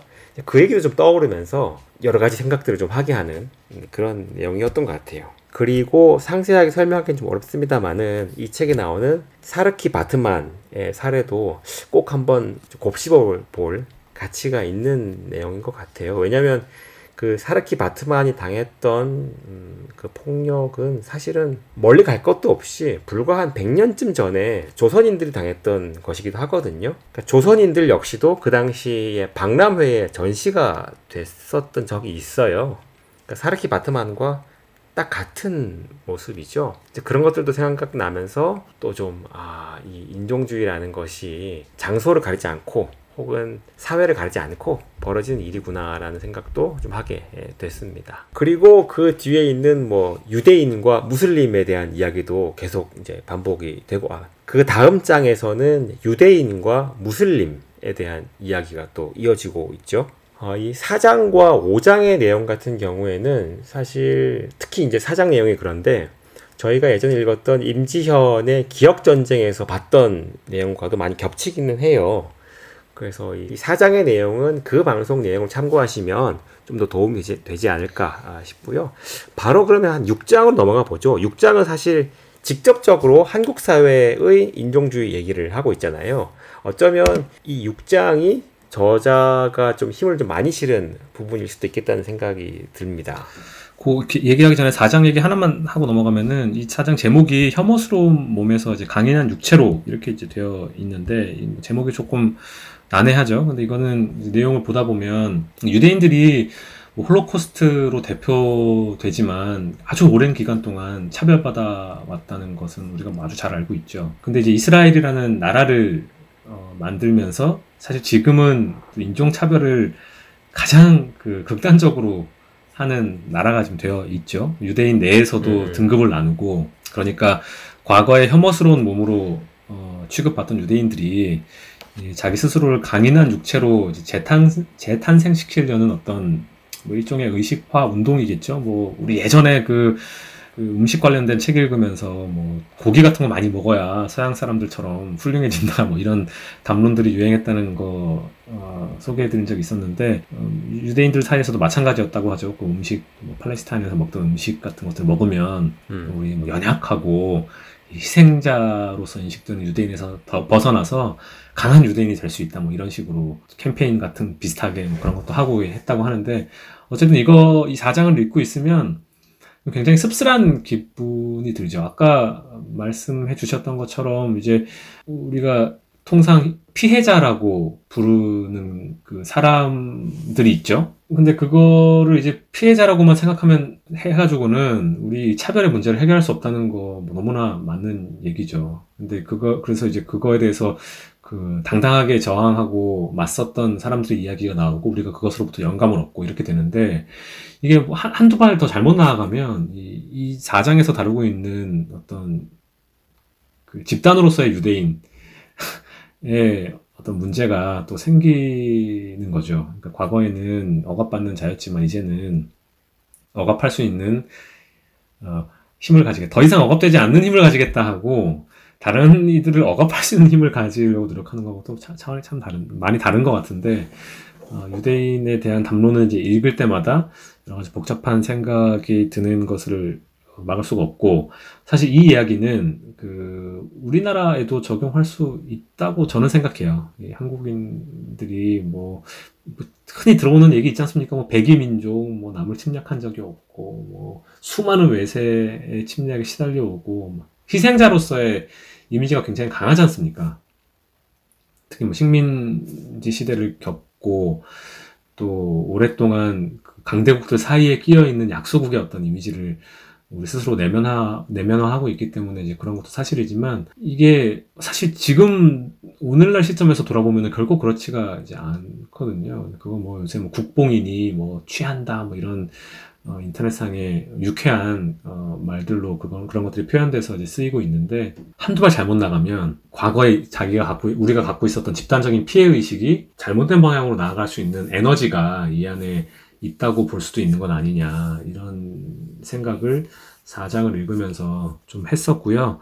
5장 이야기는 이제 베일 안과 박 문화 정치라고 해서 이제 그 무슬림 그 이슬람 이야기고 영국 얘기가 처음에 나오죠. 그 처음에 히드로 공항 입국하면서 저자가 어, 너무 오래 걸려요. 뭐 두세 시간씩 그 나오는데 걸려서 왜 그런가 하고 봤더니 앞에 이제 히잡을 쓴 무리들이 있었다는 거예요. 그러니까 질문을 더 까다롭게 하고 더 많이 하다 보니까 시간이 더 오래 걸렸다. 뭐 이렇게 이제 하면서 이게 어, 무슬림 여성들이 겪는 무슬림 사람들이 겪는 일상적인 불편함이다. 이게 우리는 사실 결코 이해할 수 없는 뭐 이런 얘기들을 하면서 뭐 또그 무슬림들이 차별받아 왔던 역사를 쭉 다루고 있는데 말씀하신 것처럼 흥미로운 이야기들이 어, 굉장히 많습니다. 뭐 젠더화된 이슬람 포비아라는 개념도 나오고 여러 가지 우리가 몰랐던 그 통상 우리가 그냥 히잡이라고만 알고 있는데 이게 뭐 부르카, 니캅, 뭐 차도르, 뭐, 뭐, 아, 알람이라 키마르, 뭐, 저는 들어본 적도 없는 여러 가지 하여튼 형태들이 있고, 이것이 각각 다 어,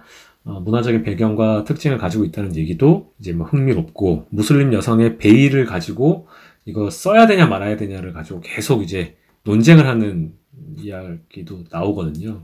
무장 얘기도 굉장히 흥미로운데 뭐 시간이 이제 제한적이다 보니까 좀 지나가서 결국 우리에게 가장 관심을 불러일으킬 수밖에 없는 한국 사회의 이야기로 바로 들어가 보면 어떨까 해요. 말씀하신 것처럼 뭐 여러 가지 맞닥뜨리고 싶지 않은 어, 한국에서 벌어지는 인종차별의 현상들이 책에서 다양하게 소개가 되고 있, 죠 그러니까 인종주의의 문제가 한국에서 불거지고 있다는 것 자체가 아까 서두에서 이야기했던 것처럼 한국 사회가 이제 다민족 사회, 다문화 사회로 진입하고 있다는 징후겠죠. 그 인종 혐오라는 것이 뭐 진화 심리학 하는 사람들은 진화 심리학에 대한 논쟁 자체가 특히나 이 차별 이슈 관련해서 뭐 많다는 것은 여러분도 잘 알고 계실 텐데 어쨌든 진화 심리학에서 이야기할 때는 이 이질적인 존재에 대한 혐오는 굉장히 역사가 오래됐고 우리 몸에 새겨진 뭐 것이다 뭐 이런 얘기도 진화 심리학에서는 있는 것 같아요. 그러니까 이질적인 것에 대한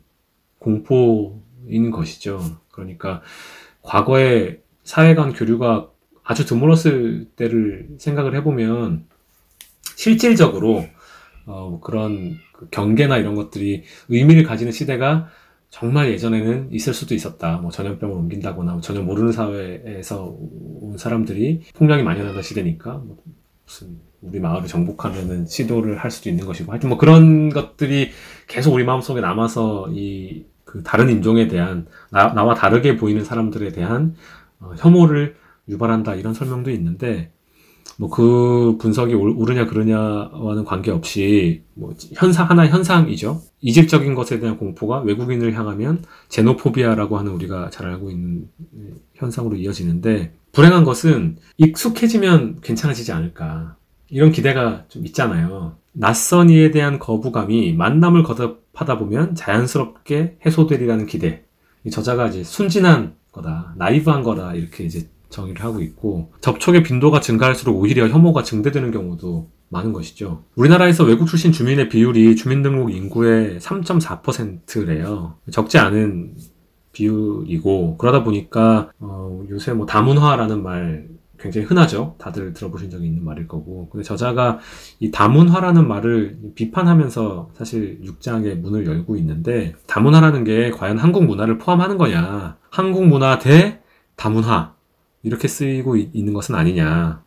게다가 더 정확하게 이야기를 해보자면 외국 문화 전부를 다 다문화라고 칭하는 것도 아닌 것 같다. 유럽 문화와 미국 만- 문화는 그 다문화 범죄에 포함이 안 된다는 겁니다. 어쩐지 한국보다 못해 보이는 나라의 문화만 우리가 다문화라고 부르지는 않느냐. 그 약간 등골이 약간 오싹하죠.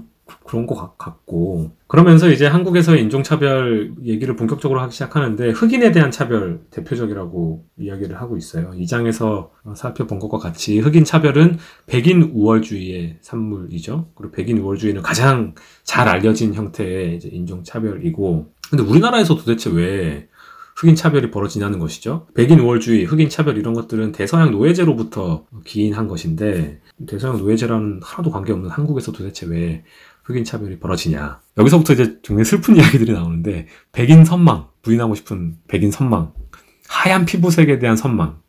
이것은 우리 예전에 그 박노자 선생이 썼던 그 책에서 아주 상세하게 잘 나오죠. 그 우승열패 신화에서. 구한말의 인종 경험까지 거슬러 올라가는데 1876년 개항 즈음에 인종에 대한 인식이 생겨났을 걸로 보고 서양 지식을 받아들인 괴화파학 자들은 서구의 인종적 서열 속에서 조선인의 위치를 파악하고자 했고 열등한 조선인을 갱생시킨다는 명분으로 이제 민족 개조론을 주장했다.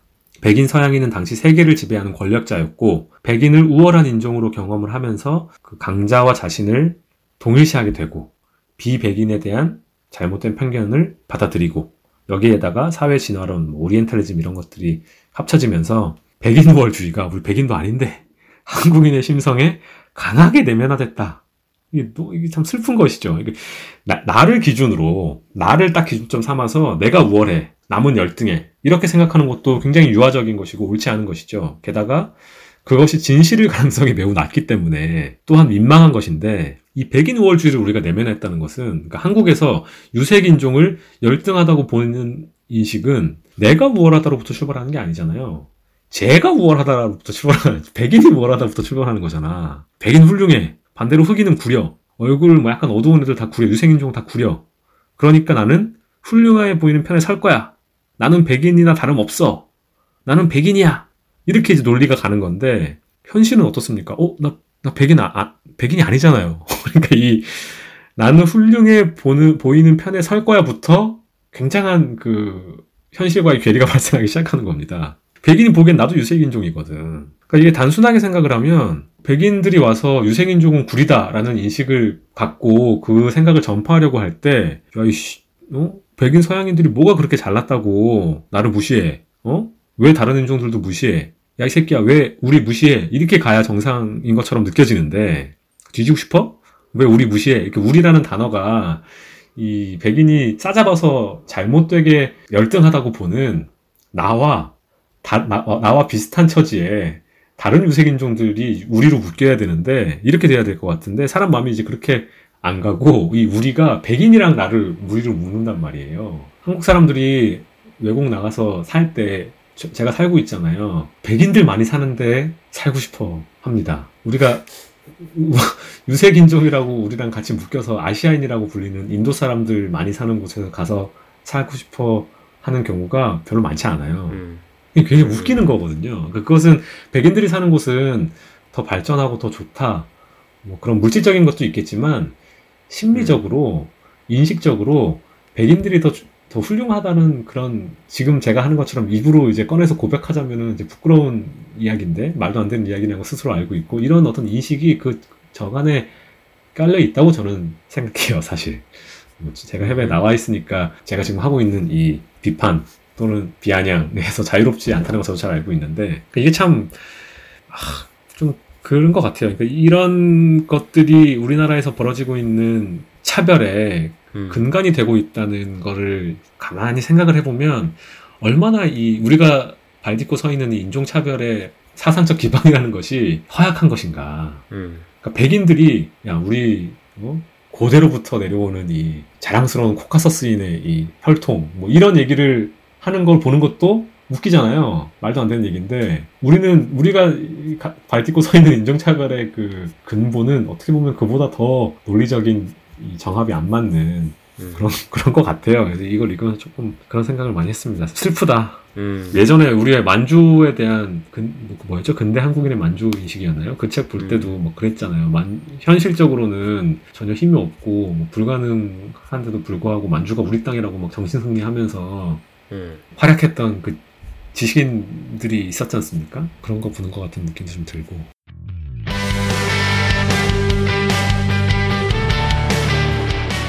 여러분은 지금 일생에 단 한 번을 위한 방송 역사책 읽는 집을 듣고 계십니다.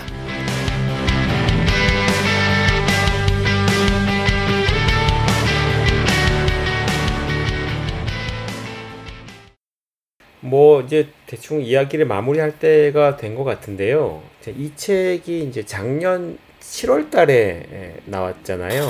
근데 이제 지난 7월 이후로 이제 지금까지 한 1년여 남짓 되는 시간 동안 사실 또 전 세계가 어마어마한 격변의 시기를 겪고 있지 않습니까? 전염병 때문에 그런데 저는 이 책의 저자가 지금 시점에 다시 이 책을 뭐 손질하고 뭐 수정 가피를 한다면 저는 모르긴 몰라도 이 코로나 얘기가 꼭 들어갈 것 같아요. 왜냐하면 낙인 찍힌 몸, 그러니까 이 인종 이야기를 할 때 최근에는 거기에 이제 질병이라는 것도 하나의 변수로 들어와 있는 것 같아요. 이제 틈만 나면 들려오는 얘기가 아, 특히 구미 지역에서 이런 게 심하다고 하는데 이 아시아인들이 이 코로나의 복균자인 것처럼 어, 인식이 돼서 이제 그 아시아인들에 대한 뭐 인종 차별이 더 심해지고 있다 이런 얘기가 많이 들려오는데요. 이제 실제로 이제 인종에 대한 생각이 이제 뭐 피나 뭐 피부색도 있지만 이제는 질병이라는 은유까지 포함이 돼서 어, 어떤 백인 사회라는 이 건강한 신체에 들어와 있는 일종의 세균 혹은 바이러스처럼 아주 이질적인 존재 혹은 불결한 존재인 것처럼 또 이해되는 측면도 있는 것 같아요. 그래서 그런 이야기도 이 책에는 포함되어 있지 않습니다만은 어, 이 책을 읽으면서 좀 같이 좀 집어넣어서 섞어서 좀 생각을 해보면 또 좀 재밌는 이야기가 어, 되지 않을까 하는 생각도 어, 이 책을 읽으면서 어, 들었습니다. 6장에서 중요하게 다뤄지고 있는 것 중에 하나가 이제 제도에 관련된 문제 아니겠습니까? 그래서 우리나라의 그 외국인과 이주민에 대한 정책 이야기를 어, 좀 하고 있는데 그 한국 정부는 제한 외국인 처우 기본법이라는 걸 통해서 그 한국에 체류하고 있는 뭐 유학생, 노동자, 결혼해서 살고 있는 사람들, 뭐 이주 아동들 다양한 외국인에 대한 정책을 마련을 하고 있, 지만 그 적용 대상이 합법적 외국인으로 제한되고 있고 권리를 침해당했을 때 적극적인 구조, 구제 노력을 어, 하는 경우가 좀 미흡하다 뭐 이렇게 평가가 된다 그래요.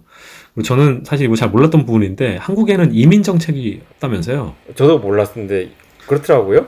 어, 네. 이민 정책이 없대. 왜 이민 정책이 없지? 기본적으로 이주민의 정주를 허용하지 않기 때문에. 그러니까 우리가 알고 있는 이렇게 뭐 귀화하는 사람들이라고 하나 그게 다 예외적인 케이스라고 인식이 되는 모양이죠. 그래서 이주 노동 제도로서 고용 허가제와 결혼 이민자에 대한 정책적 지원 제도가 있을 뿐이다. 다른 이민 정책은 없다는 거예요. 그 이주 노동 정책의 근간 그러니까 이게 이제 고용 허가제 2004년부터 시행되고 있는 고용 허가제라고 하는데 그러니까 이제 일하러 온 사람들, 결혼하러 온 사람들 이렇게 두 부류에 대해서만 어, 명시적으로 지원 제도가 있다는 거잖아요. 근데 이제 일하러 온 사람들부터 먼저 보자 이거죠. 어떤 어떻게 시행이 되고 있고 어떤 문제가 있는지. 근데 이 고용 허가제는 정착을 전제로 한 게 아닌가 봐요. 5년 이상 못, 사- 4년 10개월만 일할 수 있도록 돼 있어, 기본적으로. 왜냐면 5년 이상 합법 체류를 하면 영주권 신청 자격이 생기는데, 세- 생긴답니다. 그러니까 이제 4년 10개월만 일하고 돌아가도록 제대로만. 그 우리나라 사람들 이런 거 되게 잘하는 것 같아. 2년 이상 계약직 하면은 정규직 전환화된다는 법 만든 다음에 2년마다 다 자르잖아요. 그러니까 나라가 똑같, 그 기업만 그렇게 하는 줄 알았는데 나라도 똑같이 하고 있어. 이 고용허가제는 단기 노동 이주 제도고, 근데 이게 현실적으로 이렇게 고용허가제를 4년 10개월만 일하고 돌아가도록 만들어 놨고 그래서 노동력만 수입을 하고 싶다는 거잖아. 너네 여기 와서 노동력만 단기간 제공하고 니네 나라로 다시 돌아가. 그래서 우리는 그냥 우리끼리만 사는 게 좋을 것 같아서 그래. 뭐 미안하지만 이해해줘. 대신 돈을 벌잖아. 이런 논리겠죠? 뭐 모르긴 몰라도 자세히 나오진 않습니다만 책에. 근데 현실적으로 그게 그렇게 잘 안 된다는 거예요. 한 4년 넘게 살면 여기 친구도 생기고 뭐 가족이 생길 수도 있고 뭐 지- 삶의 기반이 사실 옮겨온다고 보는 것이 일반적이다 보니까 그냥 살게 되는 경우가 많다는 거야. 그러니까 이제 비합법의 영역으로 넘어가 버리는 거죠. 한국의 고용 허가제는 통계적으로 봐도 미등록 체류의 증가를 막지 못하고 이게 한국에만 일어나는 특수한 사건이 특수한 현상이 아니고 예전에 뭐 독일 사례 같은 걸 봐도 독일도 똑같았대요. 그 이주 노동 제도가 허용하지 않더라도 정주 그러니까 그 나라에 뿌리내리고 사는 그 현상은 이루어질 수밖에 없다는 오히려 이런 것들이 사람다운 대접을 받지 못하는 이주 노동자들을 양산하는 결과만을 낳게 돼서 좀 개선이 필요하다. 이런 주장을 기본적으로 저자가 하고 있고 2012년부터 성실 근로자 재입국 제도를 실시하고 있다고는 합니다. 그러니까 보완책으로. 이게 얼마나 한국적인 그 제도입니까? 성실하게 일하면 좀 이렇게 봐주는 거예요. 재고용이 되면 음. 2회차를 일할 수 있는 아까 얘기한 4년 10개월을 하나 한 군데 작업장에서만 성실하게 일했다고 하면 음, 잠깐 나갔다가 4년 10개월을 한 번 더 일할 수 있게 해주는 그렇죠. 그러면 굉장히 9년 한국적인 8개월 제도죠.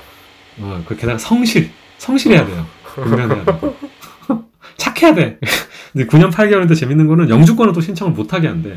하여튼 우리나라는 이민 와서 살기 굉장히 이제 빡빡한 뭐 이런 것들을 지적을 이제 하고 있고, 어, 뭐 그래서 저자가 뭐 이민의 문호를 열어라 뭐 이렇게 주장하고 있는 것은 아닌데, 현실적으로 4년 10개월 만 일할 수 있도록 와서 사람들이 그냥 고분고분 다 떠나는 게 아니고, 여러 가지 현실적인 이유들 때문에 눌러서 살게 되는 경우가 어쩔 수 없이 생기는데, 그것을 어, 범법자다라고 손가락질 해가지고 문제가 해결되는 게 아니니까, 현실적으로 어, 해외에서 유입돼서 우리나라에 노동력을 제공하고 어, 살려고 하는 사람들이 사람답게 살 수 있도록 제도를 좀 정비해야 되는 게 아니에요. 현실이 제도가 현실을 지금 못 따라가고 있으니까 이런 얘기를 하고 있는데 충분히 뭐 납득이 가는 이야기라고 생각이 들고요. 그, 그 다음이 두 번째로 나오는 게 이제 결혼 이주- 결혼을 위해서 그 한국에 살고 있는 사람들 주로 이제 여- 여성들이 많다고 하죠. 결혼 이주자와 그 가족을 지원 대상으로 삼는 다문화 정책.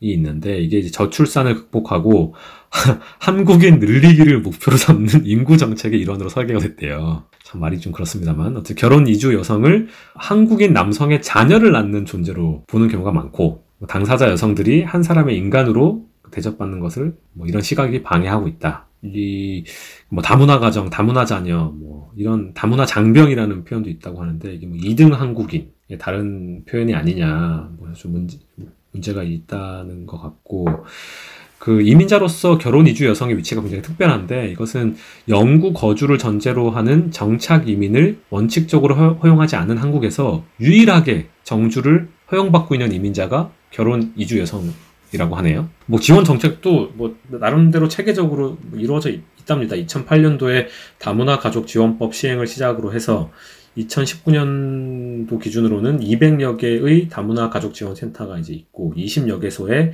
이주 여성 쉼터가 운영이 되고 있고 근데 이게 정주권을 처음에 오면 2년 동안 그냥 살 수가 있고 2년 지난 다음에 심사가 이루어지나 봅니다. 결혼 이민 비자가 만료가 되면서 정주권 신청과 심사를 받게 되는데 이때 결혼한 상태여야 하고 자녀가 있으면 더 유리하고 그래야 정주 정주를 할 수 있는 위치가 되는데 훨씬 더 유리한가 봐요. 그러니까 결혼했다가 아, 결혼했는데 뭐 이혼할 수도 있지 않습니까? 남편이 뭐 이상한 사람이라서 이혼할 수- 수도 있고 뭐 근데 이혼을 하게 되면 한국에서 살 수 있는 가능성이 좀 낮아지는 거죠. 체류가 불안정해지는 거지. 그 미등록 상태가 될 가능성이 커진다는 거라서 이것도 그러다 보니까 가정 폭력이나 이런 좀 극단적인 사태가 일어나는 경우에도 구제할 방법이 이제 많이 없어지는 거죠. 당당하게 자기 권리를 주장해서 이혼도 하고 이제 해야 되는데 그렇지 않으면 자기 나라로 돌아가야 되는 상황이 이제 발생해 버리니까 예전에 우리 사람 장 사람 장소 환대인가 그 책 짧게 소개하면서 했던 얘기 중에 어, 있었던 것 같은데 외국인에게 이방인에게 하는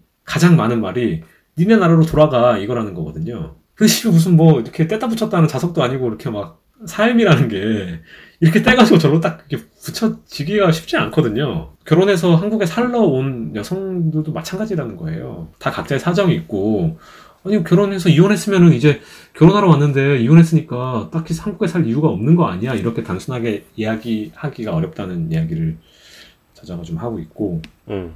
뭐 그, 그래서 이런 제도적인 이민 정책이라는 것이 현실적으로 어, 사실상 존재하지 않는다.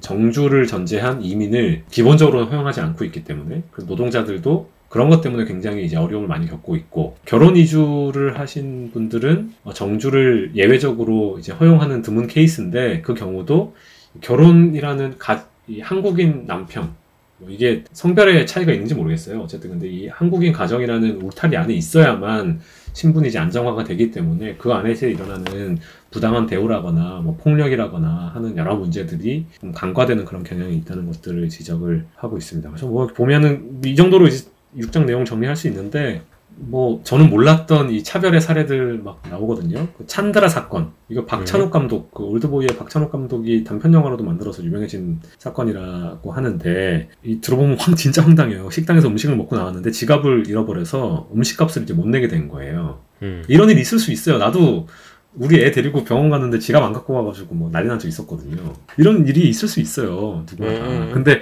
한국어를 잘 못하니까 내가 영어 못하는 것처럼 사정 설명을 잘 못한 거야. 음. 집, 뭐 식당 주인은 뭐 말도 못하고 하니까 막 도둑이다 이래가지고 이제 경찰을 부른 거죠. 근데 경찰이 이 사람이 근데 이 찬드라라는 사람이 한국 사람처럼 생겼어요. 사진 보면 경, 경찰이 한국 사람이라고 생각하고 질문을 막 했는데 답을 제대로 못하니까 아, 이 사람 정신에 문제가 있구나. 라고 판단을 해서 정신병원에 수감을 했어요. 음.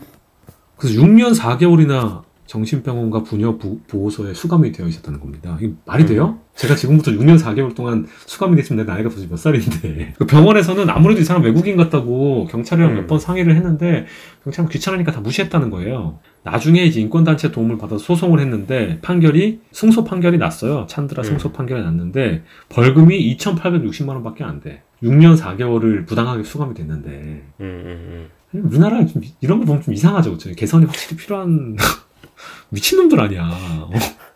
이, 런 일이 있었고 네. 2009년에는 인종차별 발언에 대한 법적 처벌이 처음 이루어졌다는데 이, 이 시내버스 안에서 그 보노지 씨라는 사람한테 인종차별적 폭언을 박씨 아저씨가 하셔가지고 벌금 음. 100만 원 받았다고 음. 많은 얘기도 소개가 되고 있고 어, 이 책이 나오는 시점에서 가장 최근에 그, 그 기준으로 가장 가깝게 일어난 인종차별 에 관련된 사건이 이제 예멘 난민 사태였기 음, 음. 때문에 그때 막 청와대 청원 올라오고 막 난리 나지 않았었습니까? 음.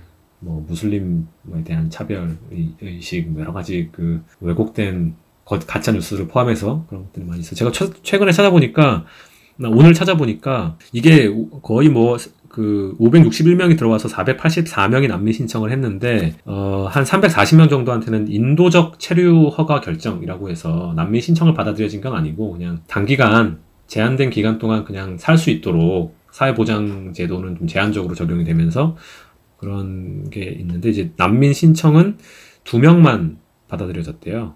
언론인 두 명에 대해서만. 근데 그게 뭐 2018년 말의 일이나 일이, 일이라서 찾아보니까 한국일보에서 2020년 7월 1일에 예멘인들 제주살이 3년차 평범한 이웃으로 녹아들다라는 제목의 이제 기사가 있더라고요. 그래서 검색하면 음. 나오니까 한번 찾아보는 것도 좋을 것 같고 이 기사를 읽으면서 제가 했던 생각은 예멘 난민 이렇게 부르면 이 560, 560명에 가까운 560명에 해당하는 이 사람들이 예멘이라는 단어하고 난민이라는 단어 아래에 묶이잖아요. 뭐 무슬림 포함하면 세 단어에 묶이지 않습니까? 그러니까 예멘도 사실 잘 모르잖아. 난민도 잘 몰라. 무슬림도 잘 모른다고. 그러니까 잘 모르는 뭔가 하여튼 모르지만 잘 좀 안 좋아 보이는 단어 세 개로만 이 사람들을 인식을 하게 되는데 이 기사는 한 사람 한 사람이 이제 인터뷰를 한 거예요. 그 사람들 중에서 한국 사람이랑 결혼해서 살고 있는 사람도 있고 음. 다양한 삶의 모습들이 있더라고. 그러니까 이게 어, 이 사람들이 예멘인이다, 난민이다, 뭐 무슬림이다 이게 아니고 뭐 심지어 다 무슬림인 것도 아니더만 보니까 카톨릭 음. 경우도 있고 뭐 어쨌든 화제가 되었던 이 일군의 그 무리들을 단순히 무리로만 보게 하는 것이 아니고 한 사람 한 사람으로 한 사람 한 사람의 사연을 우리가 이제 볼 수 있어서 좀 좋았던 것 같고 이런 기사는 굉장히 좋은 기사가 아닌가 음. 제가 아주 자세히 읽어보지 못했습니다만 그래서 일독의 가치가 있는 것이 아닌가 뭐 이런 생각을 좀 했었고요. 방송 이제 뭐 말씀하신 대로 마무리 해야 될 텐데 이 현상들을 계속 이제 우리한테 보여줬잖아요. 저자가 그 여러 가지 사고 실험을 할 수 있도록 해주고 우리가 몰랐던 사실들에 대해서 알게 해줬는데 어, 아까 말씀드린 것처럼 그런 것들은 큰 덩어리로 보자면 하나의 이야기 이지 않습니까?